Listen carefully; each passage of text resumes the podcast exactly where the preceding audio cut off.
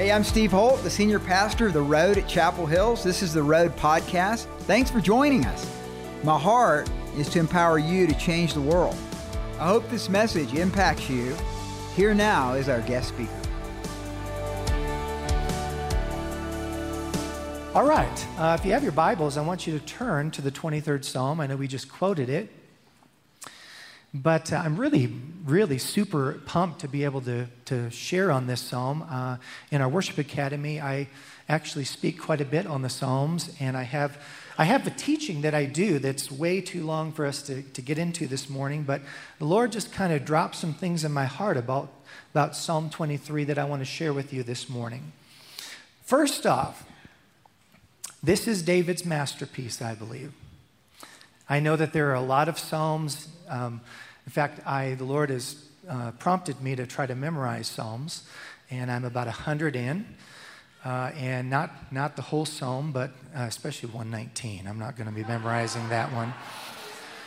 But I just felt like, as a songwriter, that he wanted me to really dive into the Psalms, and I've been memorizing for about five years now.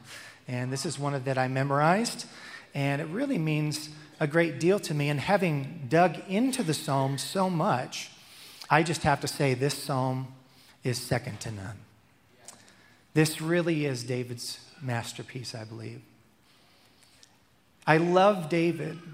You know, he was a man after God's own heart, right? Do you know that he was the only man in Scripture that was called that? He had a special place in the heart of God. He was a man after God's own heart. And the thing about I love about David is I love the fact that he doesn't you don't have to question what he's thinking. Have you noticed that in the book of Psalms? I mean, he literally involved whatever he was going through in life in his worship. Imagine if we did that.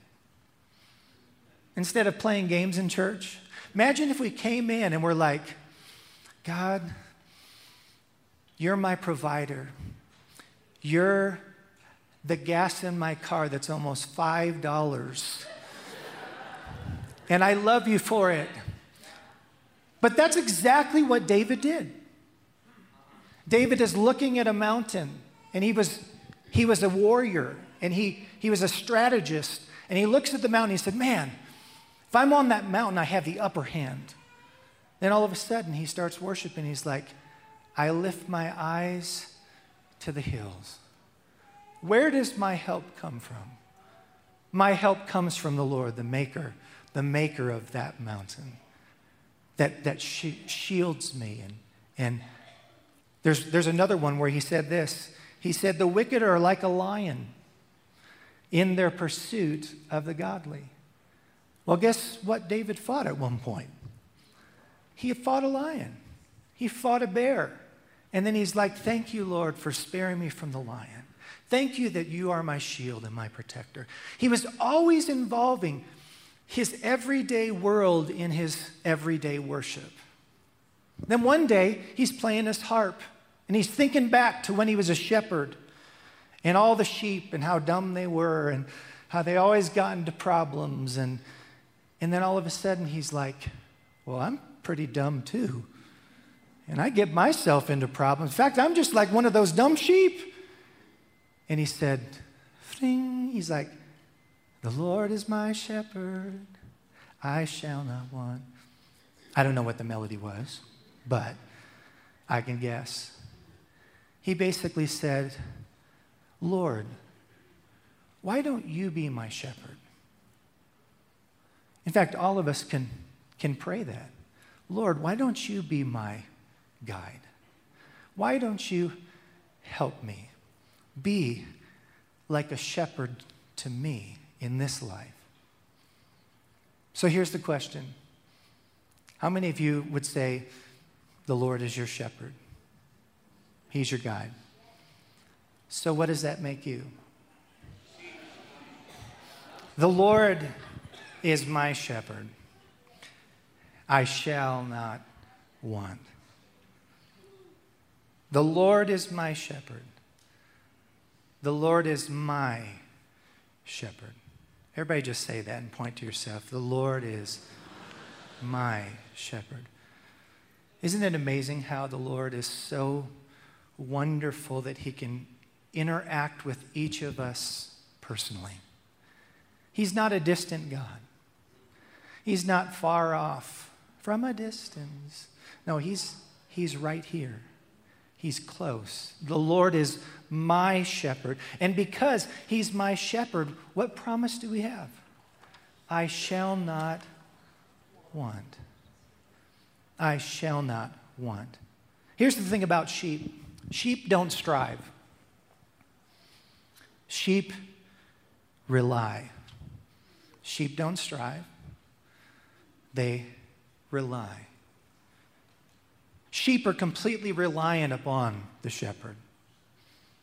Sheep are utterly defenseless. You realize they have no fangs, they have no claws, they have no horns. They are utterly defenseless without the shepherd. In fact, that's why David had to intervene when the bear, when the lion came, when the wolves came. He had to defend the sheep, which is what God does for us as our shepherd. Sheep are dumb and prone to getting into trouble.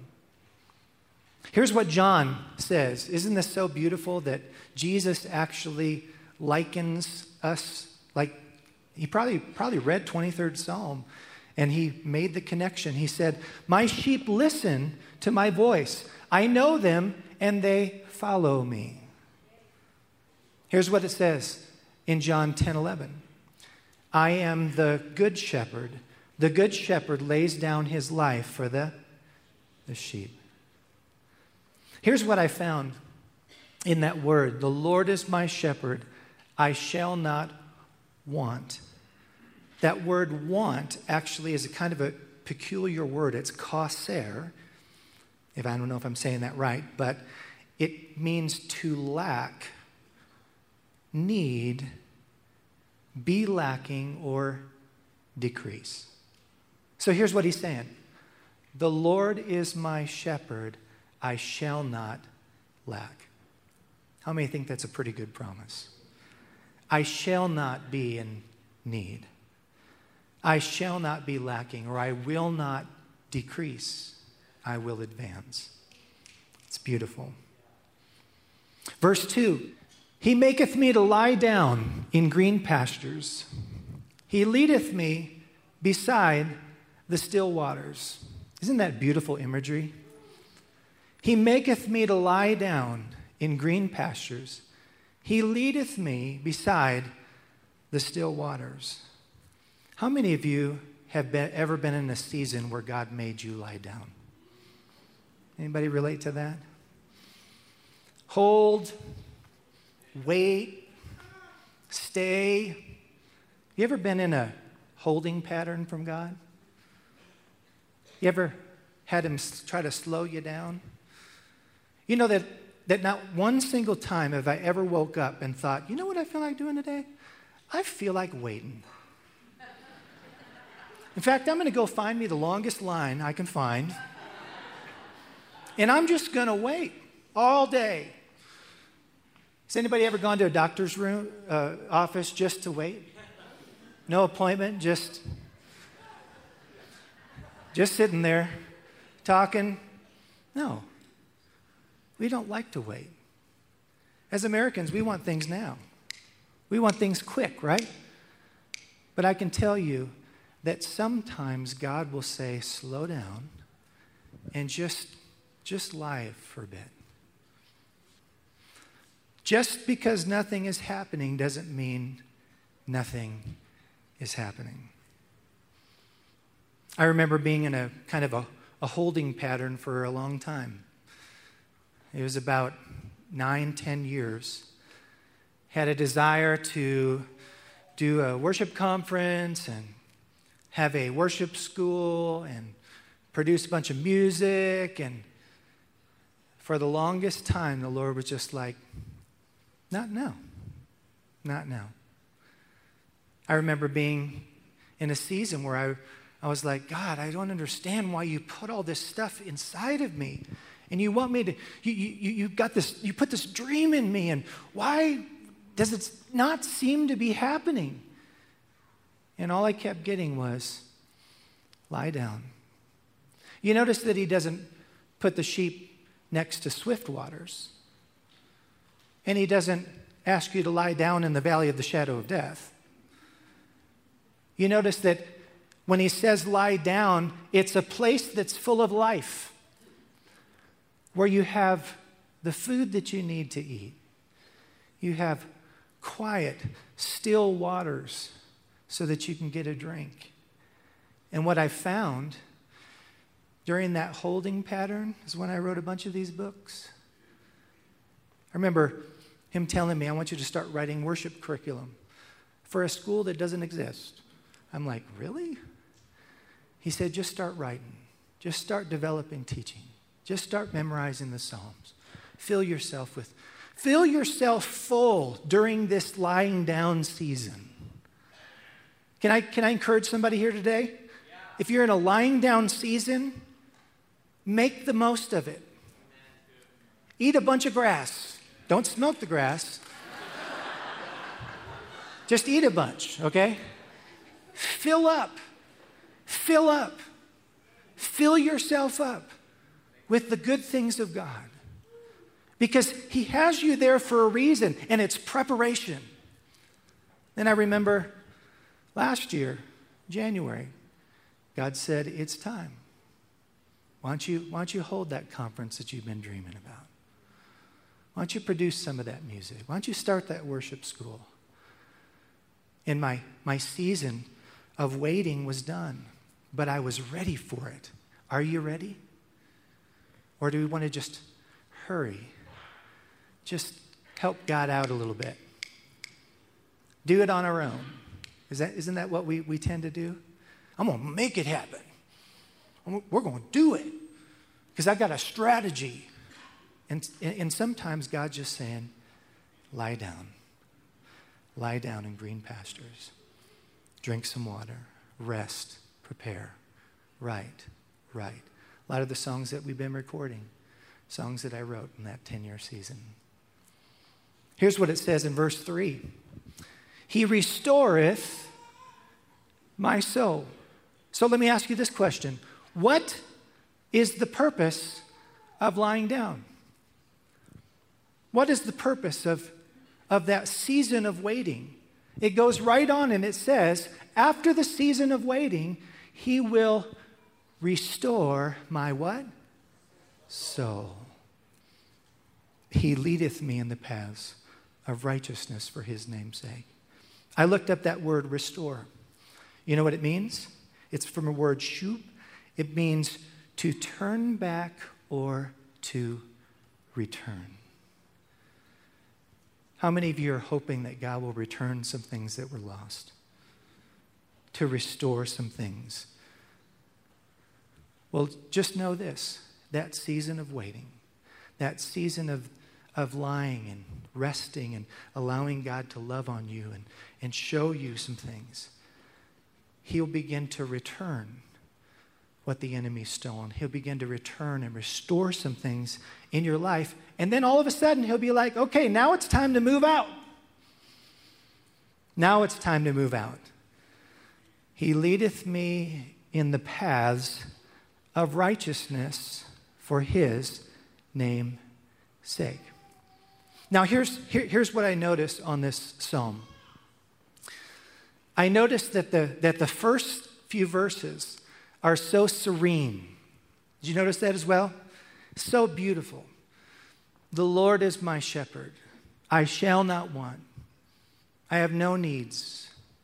He makes me lie down in green pastures. He leads me to this beautiful brook where I can get drinks of water as I need. And then he restores some things. And then he says, okay, now it's time to move out. But, but here's the misnomer we're still thinking that everything's serene. We're still thinking that we're moving out in the paths of righteousness and it's this beautiful scene. I want to, I want to change the, the, the narrative here. I want to tell you that the path of righteousness doesn't always mean it's a path of no danger. Do you know that last January, when God said, hold a conference, oh, and by the way, it's still COVID? And I was like, well, it's going to take a lot of money. I don't know if anybody's going to come. And I was like, he's like, no, this is the path of righteousness I have for you, so start planning it. Planning it by faith. You know what faith is spelled, right? R I S K. And we took the risk and we planned it. And about two weeks out, I only had 100 and some registered, and we needed like 500. And then all of a sudden, my good shepherd showed up. And people from states away flew in, and people from this church and people from this community, and we ended up with 725 people registered last year. And people were blessed. But I'm, I, I'm going to tell you, it wasn't easy. It, it's not going to be easy when everybody else is cheating the time clock at work for you to take a stand and say, I'm not doing it. And all your coworkers like, come on, everybody does it. Or cheating on our taxes or standing up for righteousness. It takes courage. It takes courage. It's not, a, it's not a path of no danger. The path of righteousness. You go into the voting station and you're at the ballot, you've got your ballot in front of you, like, who in the world am I going to vote for? Like, I don't like any of these people. But, but you pray about it and you do the best you can and you vote with confidence. Anything that we do in life, anything that is righteous, takes courage. You remember when God led the children of Israel out of Egypt? And there were several paths they could have taken to the promised land, but he happened to take them to the edge of the Red Sea. And he pins them up at the Red Sea. I mean, there's nowhere for them to go to the right or the left. Then all of a sudden, the army of Egypt is coming on their tails. And God did that. God led them in the paths of righteousness for His name's sake, not for their comfortability, but for His name's sake. Yea, though I walk through the valley of the shadow of death, I will fear no evil, for thou art with me. Thy rod and thy staff, they comfort me. You notice that it doesn't say, Yea, though I run through the valley of the shadow of death. Walking takes one step at a time, and He's right there with us. You know what I've noticed about when God takes you in the paths of righteousness, even if it leads you into a valley of the shadow of death? If I was going to get to that keyboard over there, well, I could try it. I'm going to try it. Okay? I almost made it. Did you know that that's not how God works? I remember I had a, uh, a Marine at my church in San Diego. He was in his, I think, 16th month. He said, Pastor Brian, Pastor Brian, I really need to talk to you. I need some counsel. I need some wisdom. Can we meet after service? I met with him, and his name was Jordan, and he was a uh, French horn player. He was in the he was in the marching band, yeah, for the I think it was the Marines. I actually had him play French horn on stage one time. And I kept trying to get him to play, but he, he wouldn't play it for me. But he was really good French horn player. And he was like, Pastor Brian, in fact, I hear this all the time as a pastor. I just, I just don't know what God wants me to do. You ever thought this? I'm willing to do it. I just have no idea what God wants me to do. If He would just show me, I would do it. So I told him, I said, Jordan, I said, you got what, four years in the Army, right? He said, Yeah. He said, How, how, how long are you in? He said, I've been in 16 months. I said, Well, here's what I'd do. I'd probably finish up your second year and then maybe focus on your third year. And then after that, after you finish the third year, why don't you focus on your fourth year?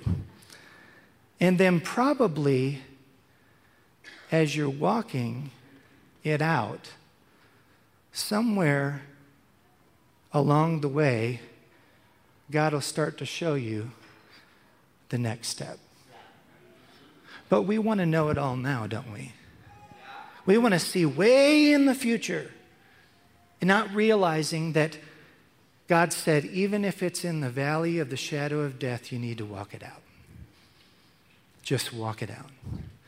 Knowing that I'm with you. Can I ask you a question? Do you believe that God would lead you into a valley?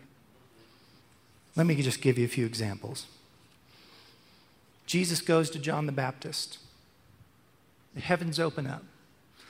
This is my beloved Son, in whom I am well pleased. Which, by the way, he hadn't done anything to deserve that yet. He hadn't, he'd performed one miracle for his mom. He was completely without doing any miracles besides that one. The Lord said, I'm already well pleased with you. Isn't that encouraging? That we don't have to perform to be loved. That we literally just by being his child, we're accepted. So he, the skies open up, the dove descends. This is my beloved Son, in whom I am well pleased.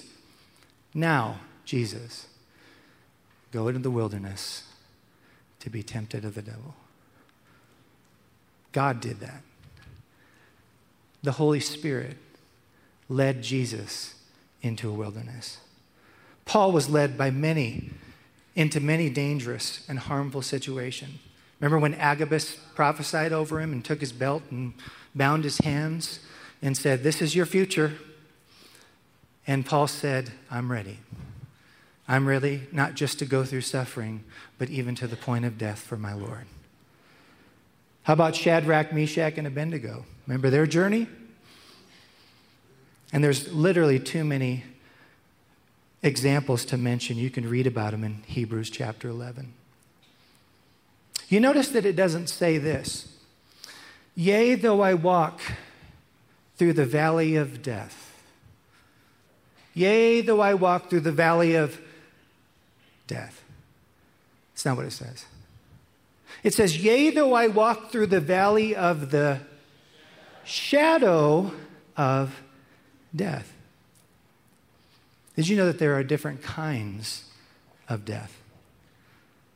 It could mean actual death, a sickness of some sort that our doctors report. But he, the imagery here is not just death, it's a shadow of death. You know, there are other kinds of death than just physical death. How about death of a marriage? How about death of a career? Or death of a business? Or death of a dream or death of a child?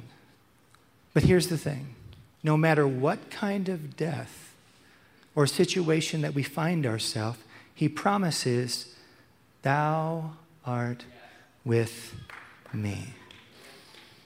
Michael Bublé just came to my mind. You are not alone. I am there with you. You are not alone in the valley of the shadow of death. But there's a difference between when God leads you into a valley and when you lead yourself. You ever found yourself in a situation and the shepherd's nowhere to be found? you're walking through the valley and you're like, I think I did this to myself. It's one thing when God leads you in a difficult path and in a difficult season. We just have to be careful to follow closely with our shepherd. Remember the transfiguration? Remember the transfer? James, Peter, James, and John, they went up the mountain with Jesus. Um, and then, you know, Moses, Elijah, bright clothes. Again, this is my beloved son in whom I am well pleased. You remember what Peter's response was? let's build a house. Let's build, let's build a shelter, one for Moses and one for Elijah and one for Jesus, and then some for me. It, there's a tendency sometimes in different seasons to camp instead of walk. We want to, he didn't say, Yea, though I camp in the shadow, the shadow of death, valley of shadow of death. He said, Yea, though I walk. He also said that thy rod and thy staff, they comfort me. Children of Israel, Pharaoh's coming. The army's coming. We're all going to die. And God says, What do you have in your hand? An interesting imagery, right? Just like the valley of the shadow of death. He stuck the rod out over the water, and the water's part in two. And there's two purposes for staffs, for a shepherd's staff. One has one end has the the, the curly thing. That's used for direction. Grabbing the sheep by the neck or, you know, directing them with the pulling them here and there. That's, that's the direction part. But you know what the other part is for? You turn it around. Correction. Have you allowed the Good Shepherd to correct you? Really, to correct you. In fact, I read even in my study that sometimes the shepherd would even break the leg of, the, of a lamb with the rod because it was ending up somewhere that was probably going to get it killed. So they'd break the leg, and that way the sheep would stay very close to the shepherd after it was hurt. I wonder how many things that God has kept us from that we were upset about. That job, that relationship. Closed doors where the, the rod of correction, where the Lord is literally intervening in your life. The good shepherd. Is he a good shepherd? He's a good shepherd. He does, he does nothing by chance. There's always a purpose. If, if it's uncomfortable at the time, it's because he's a good shepherd and he wants what's best for us. I'll never forget early on in my ministry, I was probably mid 20s or, or maybe, I think I'd only been a a pastor at that point about a year or two. And I got the call. I worked for my, my dad for 10 years uh, in California at his church before he passed. And uh, Jim, Stephanie were close friends of ours. And I got the call. Their um, new little newborn baby, uh, they went in and uh, she wasn't moving. Victoria, and they went and shook her, and they found out that she had passed in her sleep. They, they were calling it crib death. And uh, so I, my wife and I actually were some of the first to get there to their house, and of course they were distraught and um, weeping, and we stayed with them. I think and we went and saw them every day for the first several weeks, and then they had the funeral, and um, and then, if you know anything about the grieving process, you know, everybody's around at the funeral and everybody's supportive, and then kind of everybody goes away. And that's when it's actually most important to visit and to follow up and, and just walk them through those months um, and even the first year of mourning and grieving. And I'll never forget, it was about two months uh, from her passing that um, all of a sudden, I mean, like every time we visited, I, I, I never tried to answer difficult questions. I just, we literally just sat with them sometimes and just cried. About two months in, all of a sudden, something, something shifted, something changed in both Jim and Stephanie. And they both just seemed to come alive and were, were happy and smiling. And so I said, Hey guys, what, what, what's going on? And Jim said, Oh, she, he said, um, I got to tell you about what something that happened. He said, You know how sad we've been. We've a lot of times every day, at least at one point, I'll go into Victoria's room and just sit on the bed and stare at the crib and just cry. And he said, um, he said, I told the Lord the other day, I said, Lord, I, I just need to know that Victoria is in your arms right now. He said, I just need to know that she's safe and she's loved. And he said, I cried some more. And he said, I got up and I went. And as I went to turn off the light, as soon as my finger touched the, the light switch, all of a sudden, on its own, the little mobile that was above her crib that she used to love to play with came on by itself and played the whole song one time. And he said, I just looked, my jaw fell open, and he said, I knew that Victoria was in Jesus' arms and she was safe. Yea, though I walk through the valley of the shadow of death, I will fear no evil, for thou art with me. Thy rod and thy staff will comfort me. Isn't that a beautiful promise? Thou preparest a table before me in the presence of mine enemies. Thou anointest my head with oil, literally the oil that a shepherd would put on the, on the sheep's face, would keep the parasites out. Because the parasites would go up their nose and through their ears and stuff, and they'd go crazy, actually. The shepherd was so good, just even with meticulous details. Aren't you glad that, that God keeps us from going crazy? I mean, literally, He does. I mean, some of you thought you were in COVID. All right, you're like, I, I think I am going crazy. But isn't it beautiful that the Lord is meticulous even on the smallest details? My cup runneth over. I love the imagery of being in the presence of enemies and feasting. I don't have to be afraid. Surely goodness and mercy will follow me all the days of my life, and I will dwell in the house of the Lord forever. Here's what it says in John 4 But the time is coming, and now is, when the true worshipers will worship the Father in spirit and in truth. Listen to this line for the Father seeketh such as these to worship him. Have you ever tried hard to get in God's presence? Like, I just, I just need his presence right now. What if we worshiped in spirit and in truth and he actually started chasing us? Surely goodness and mercy will follow you, and I'll dwell in the house of the Lord all the days of my life.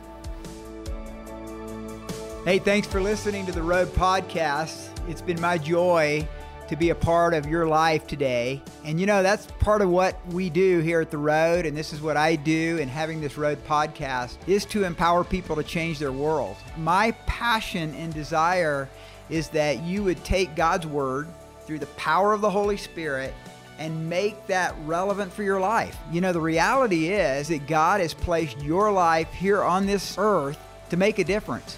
And if you'd like more information about how to grow in Christ, if you need prayer, if you want more equipping in different areas of your life, go to theroad.org. God bless you.